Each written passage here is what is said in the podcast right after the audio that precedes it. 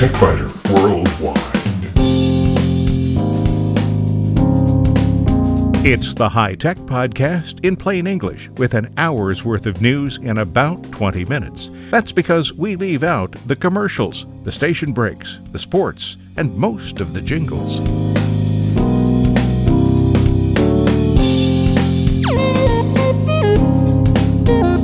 Podcast number 440 for April 26th, 2015. This week, sometimes a single event or a single topic is enough to fill the entire program. That's the case this week with Adobe Lightroom 6.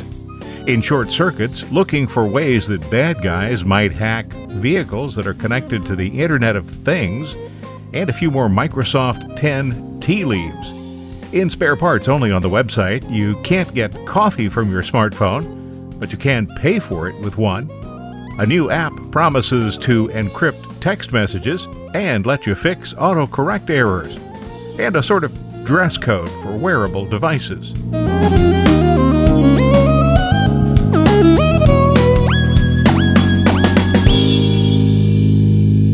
I have to wonder does anybody at Adobe ever sleep?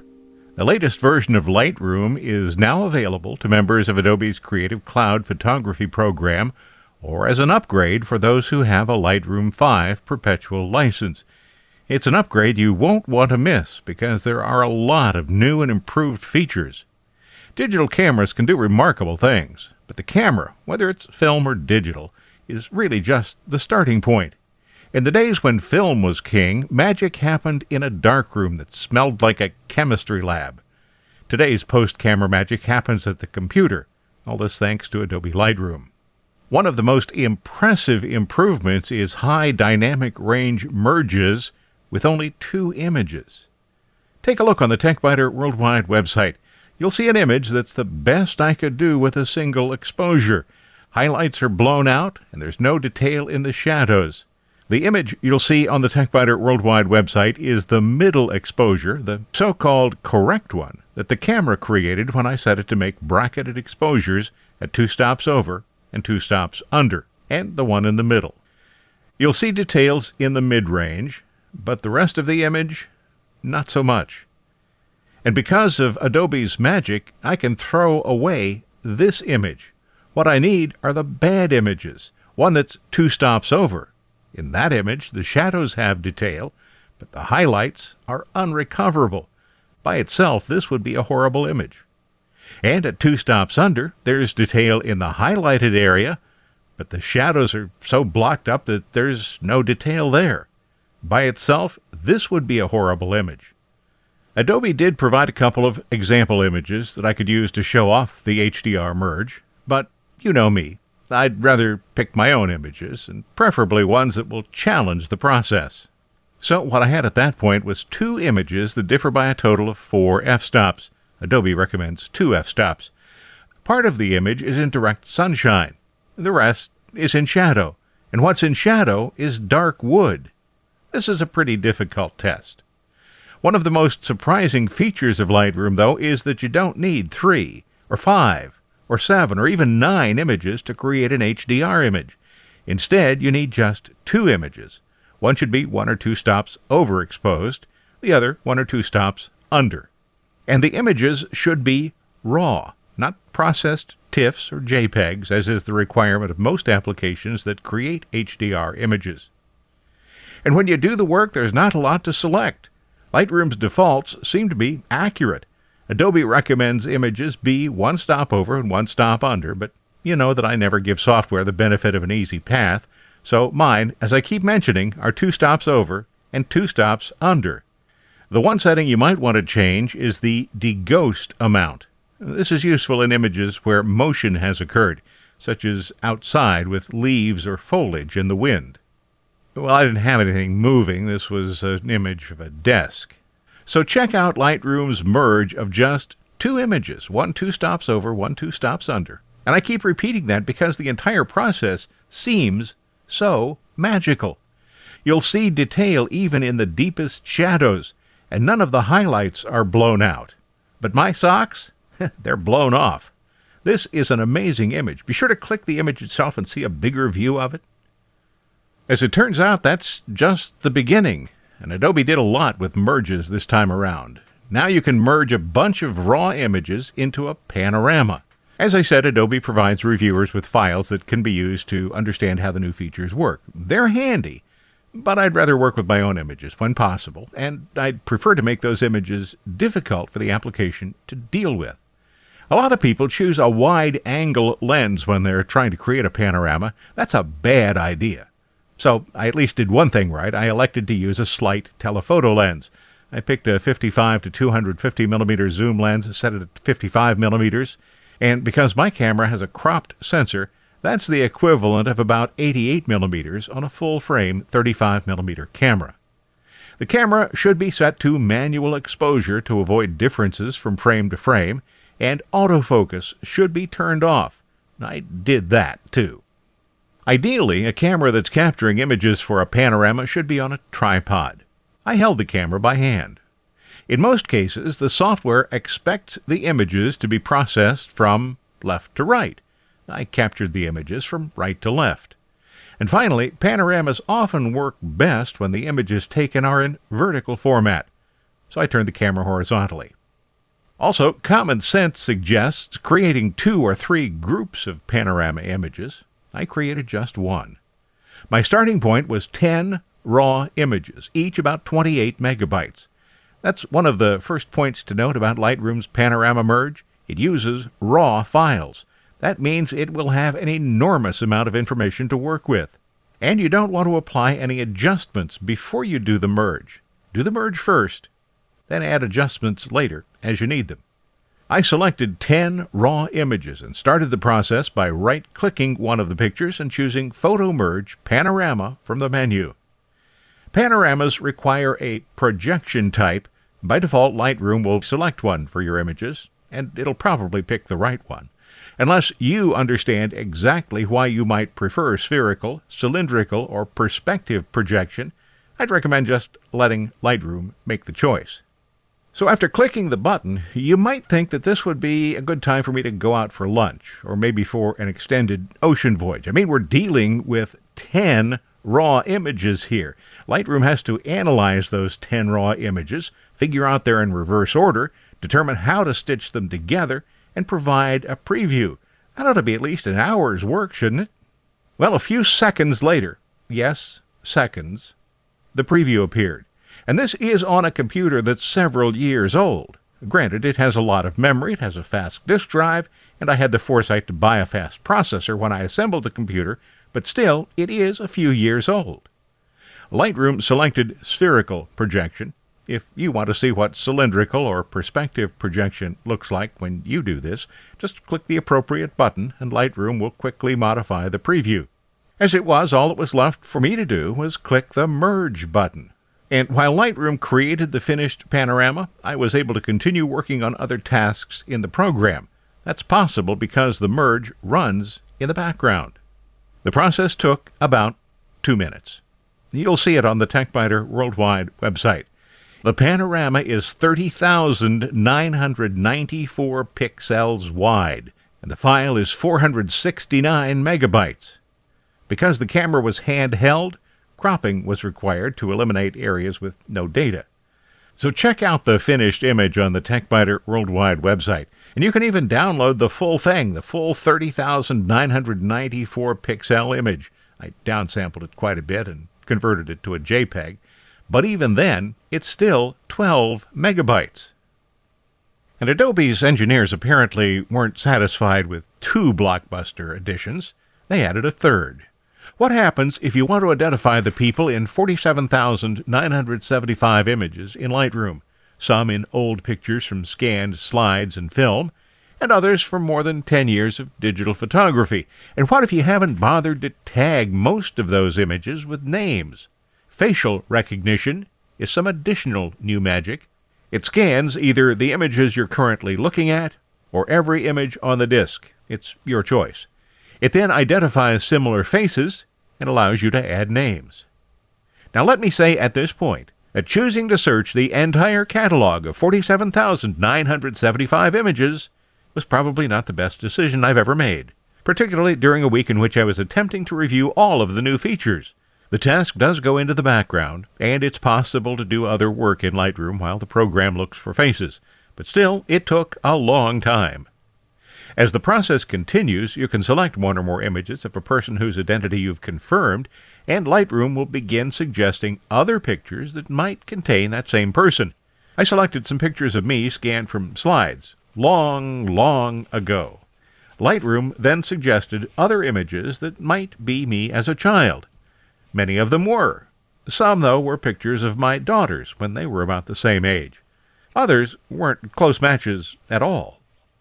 What's nice about all this, though, is that you can select several, several dozen, or possibly even several hundred images that Lightroom suspects might contain the same person, and then with a single click, accept them all.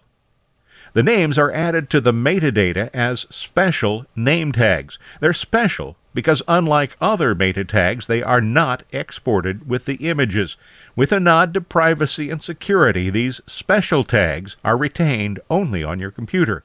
Other metadata, type of camera, exposure values, things like that, those will be exported with the images. The names are not. And Lightroom might surprise you with the faces it finds. One of the images it found was a photo of the former mayor of Columbus, Buck Rinehart, in a parade. The head size was tiny, yet Lightroom thought I might want to identify him. So I did. Undoubtedly, you're wondering how long the process of scanning took. Well, I'm not entirely certain. My guess is that Lightroom scanned nearly 48,000 files and exported the faces from them in about 10 to 14 hours. All I know for sure is that the process had been continuing for several hours when I went to bed, and that it was complete only after I left the house the next morning. But wait, as they say on late night television, there's more. Adobe made some impressive improvements to the slideshow module in this version. The slideshow feature was introduced at the very beginning, but it hasn't received a lot of attention for several versions. Why is that? I mean, it's not like Adobe software engineers have been busy with anything. Lightroom 6 adds a bunch of new features here. There's a pan and zoom option. Think Ken Burns effect. It's in its first iteration. It's an all or nothing feature, so we should probably expect some enhancements in future versions. The module also now is able to listen to your soundtrack, detect beats, and then transition from one image to another on the beat. This, however, is another first iteration feature, and sometimes the beat it detects is too fast for comfortable transitions. Perhaps an option is coming in a later version that would allow the user to specify transitions on every second, third, fourth, or fifth beat. There isn't enough in the slideshow module to compete with applications that are designed explicitly to create slideshows, but it's still an excellent addition to the world's most versatile photography workflow application. And then there's portability. Although access to Lightroom files via lightroom.adobe.com isn't new with this release, now would be a good time to take a look at it if you haven't already. Adobe provides 2 gigabytes of storage. Now you might think that's not very much for a backup system, and you would be absolutely right except for one thing. It's not intended to be a backup system. Web access to Lightroom files is intended to provide a way to view and share work in process files and to store commonly used images or other design elements for use by various other Creative Cloud applications. So let's say you visited the wilds, the Columbus Zoo's remarkable animal preserve in eastern Ohio. Perhaps you've taken 500 pictures, and now it's time to work your way through them, mark the rejects, and flag others for later review. Instead of doing this at the computer, you'd prefer to sit in an easy chair with your tablet, or maybe even your phone. Or maybe the pictures are at home and you'd like to review them during lunch at the office, or perhaps even share them with some of your coworkers. That's what this service is for. You can review the entire group of images and flag them for review, flag them for deletion, and rate them 1 through 5 stars. When you return home, you'll find the flags and ratings have all been applied to the images on your desktop computer. There is also a no frills slideshow option on lightroom.adobe.com. And Adobe keeps improving previous enhancements. Gradient filters, for example. They're wonderful. In days long gone, photographers would buy radial filters for their lenses, and they'd use them to darken and add detail to a sky without affecting exposure on the ground. The trouble with filters on lenses was that you had only a single chance to get it right. Lightroom's gradient filters can be applied, modified, rotated, adjusted, and even have additional components added. Not just darkening, but modifying color, tint, contrast, highlights and shadows, sharpness, detail.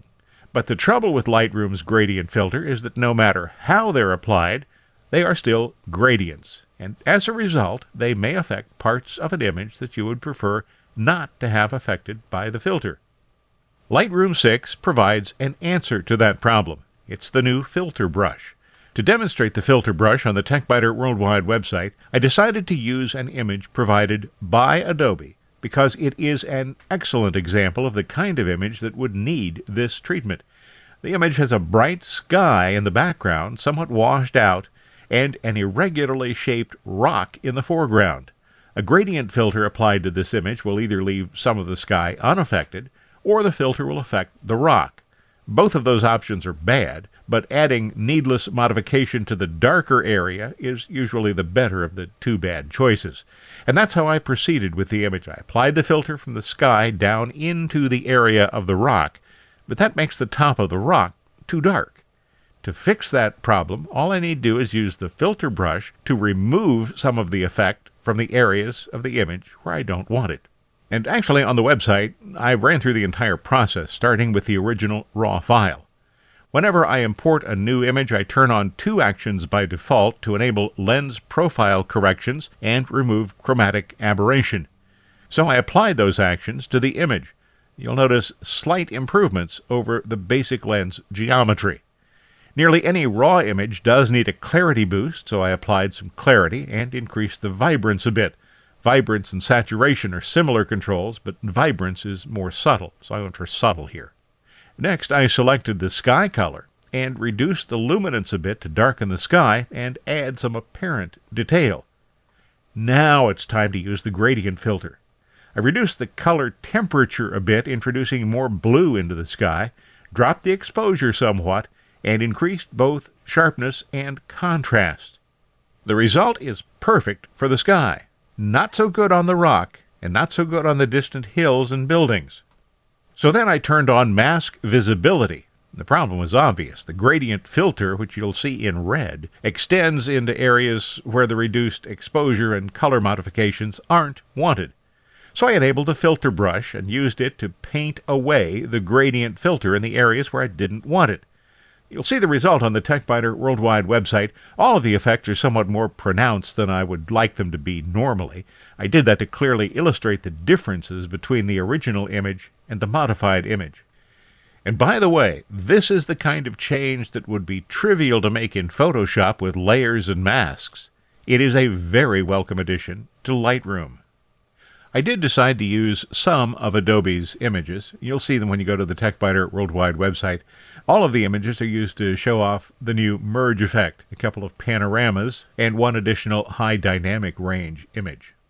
And the bottom line for Lightroom, well, what do you expect? Five cats. This is the most comprehensive photography workflow application available. There's no question that Lightroom deserves its five cat rating. There is simply no other application that does so much and does it so well. Adobe continues its policy of offering Lightroom as a Creative Cloud component or with a perpetual license. I feel the best value for photographers is that $10 per month program that includes both Lightroom and Photoshop. If that seems like a lot of money, consider just how much you would pay for film and processing every month if you were still using film. And if you do want just the Lightroom perpetual license, expect to pay 140 to $150, and every year or two you'll pay another $80 or so for upgrades. You do the math. More information is available from the Adobe website. I have links to both the Creative Cloud version and the perpetual license version.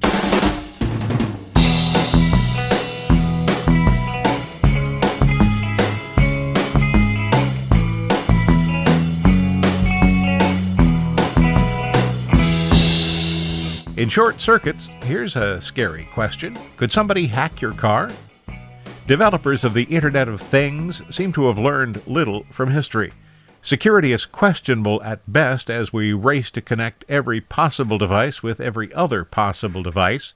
Perhaps it's time for someone to think about the risks, and perhaps somebody is. That somebody could be BT, formerly known as British Telecom. BT says that it is the world's oldest communications company. The Electric Telegraph Company, incorporated in 1846, developed a nationwide communications network in Britain. This week, BT announced the launch of BT Assure Ethical Hacking for Vehicles, a new security service designed to test the exposure of connected vehicles to cyber attacks and to help develop security solutions. Connected vehicles, which range from passenger cars to trucks and buses, or could include things like bulldozers and forklifts, they all rely on Wi Fi and Bluetooth or other mobile data links to provide onboard features and value added services Connectivity allows predictive systems to bypass traffic jams, reduce carbon emissions, improve safety, and increase vehicle performance. All pluses. But the prevalence of these technologies raises concern about the ability of hackers to gain access to and control of the essential functions and features of vehicles, as well as for others to use information on drivers' habits for commercial purposes without the consent or even the knowledge of the operators. BT says that its goal is to identify vulnerabilities by imitating hacker attacks and then providing recommendations to mitigate the problems. BT Assure Ethical Hacking for Vehicles includes a range of tests targeted at the attack surfaces of the vehicle. Attack surfaces include common interfaces that may be available inside the vehicle, Bluetooth links, USB ports, the DVD drive, for example, as well as external connections such as links to mobile networks or power plugs. Tests are intended to examine end to end security by verifying all the systems that interact with the connected vehicle. The ultimate objective is to identify vulnerabilities that would allow unauthorized alteration of configuration settings or that would introduce malware into the vehicle. Some of the potential attack vectors identified so far include laptop computers used by maintenance engineers, infotainment providers, and other supporting systems.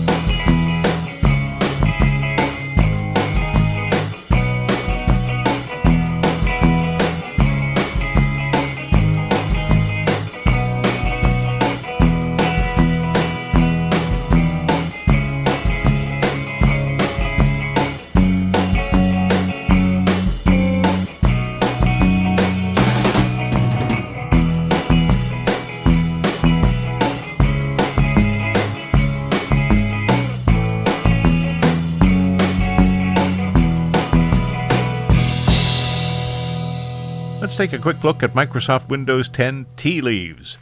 It seems clear that Microsoft is nearing completion of Windows 10.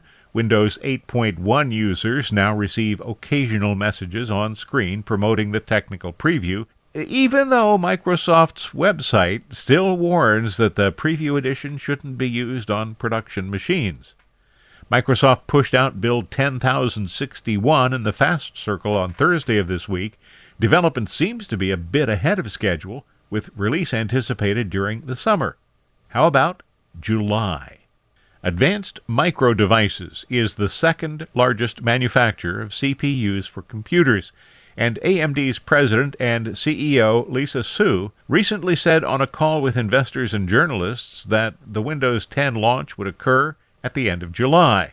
Because of that, said Su, AMD is expecting a bit of a delay to the normal back to school season inventory buildup. That might have been an unintentional slip, or not. Who knows? Microsoft is still sticking with this summer.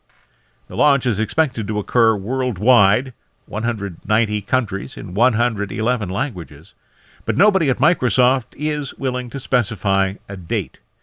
Clearly, AMD is in a position to be advised well ahead of time what Microsoft's intentions are, but the date could still be a mistake, or a trial balloon, or just some clutter on the radar. The Windows 10 technical preview is clearly nearing an end, though. There's a conference later this month, and we'll probably know more then. It's generally expected that Microsoft will release the name of the new browser, currently still called Project Spartan, at that conference. In spare parts only on the website, you can't get coffee from your smartphone, but you can pay for it with one. A new app promises to encrypt text messages and let you fix autocorrect errors, and a sort of dress code for wearable devices.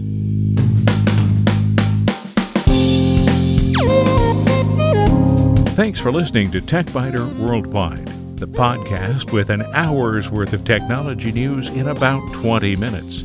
I'm Bill Blinn. Be sure to check out the website www.techbyter.com.